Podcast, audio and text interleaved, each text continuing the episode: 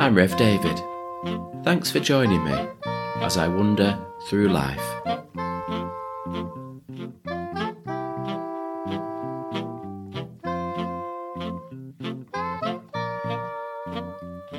This podcast was first broadcast as part of a Sunday service for Easter Day 2020. And we begin by reading from John's Gospel, chapter 20. Early on Sunday morning, while it was still dark, Mary Magdalene went to the tomb and saw that the stone had been taken away from the entrance. She went running to Simon Peter and the other disciple whom Jesus loved and told them, They have taken the Lord from the tomb, and we don't know where they have put him. Then Peter and the other disciple went to the tomb. The two of them were running, but the other disciple ran faster than Peter and reached the tomb first. He bent over and saw the linen cloths, but he did not go in. Behind him came Simon Peter, and he went straight to the tomb. He saw the linen cloths lying there, and the cloth which had been around Jesus' head. It was not lying with the linen cloths, but was rolled up by itself. Then the other disciple, who had reached the tomb first, also went in. He saw and believed. They still did not understand the scripture which said that he must rise from death. Then the disciples went back home. Mary stood crying outside the tomb. While she was still crying, she bent over and looked in the tomb, and saw two angels there, dressed in white, sitting where the body of Jesus had been, one at the head and the other at the feet. Woman, why are you crying? they asked her. She answered, They have taken my Lord away, and I do not know where they have put him.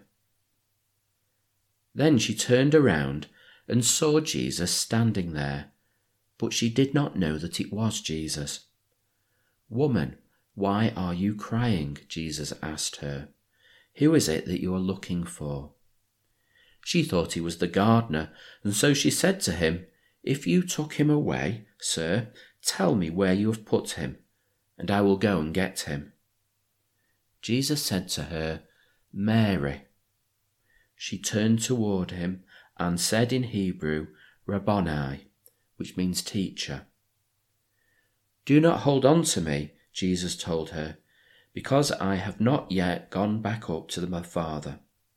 But go to my brothers and tell them that I am returning to him who is my Father and their Father, my God and their God. So Mary Magdalene went and told the disciples that she had seen the Lord, and related to them what he had told her. So this must be the strangest Easter ever, apart from the first one all the stuff we normally do at Easter, walk up on Arnside Knott at dawn, sharing a breakfast communion in the church hall, and then the big church service with those great rousing hymns. None of that is happening. Normal celebrations are replaced with quiet contemplation about the greatest news ever told. The tomb is empty, death is undone, Christ is risen, he is risen indeed.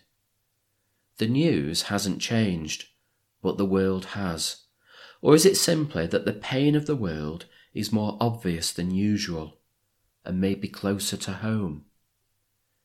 How does the good news change things for us? Does it make a difference now in today's scary world? I struggle with this.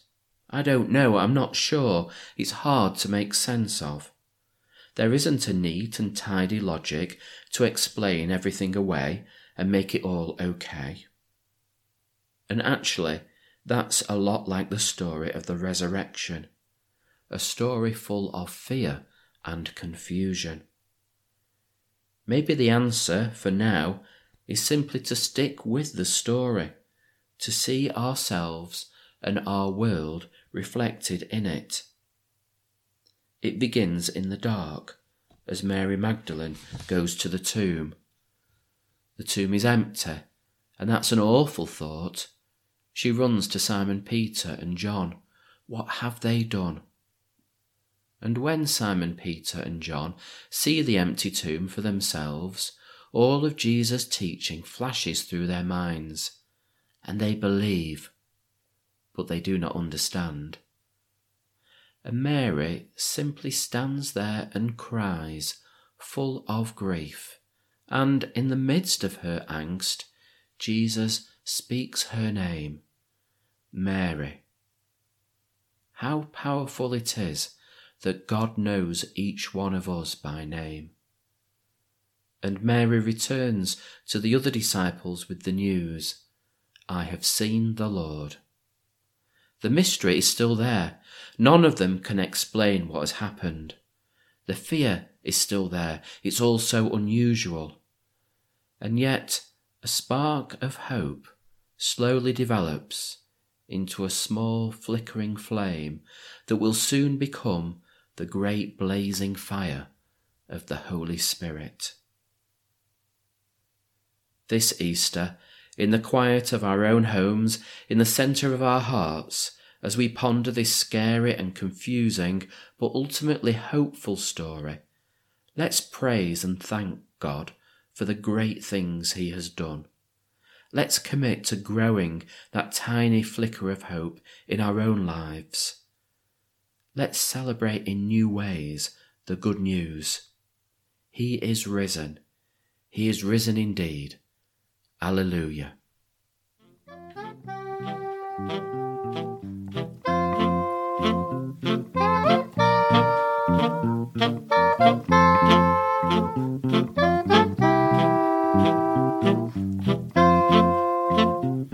That's it for now. Thanks for listening, and I'll see you next time.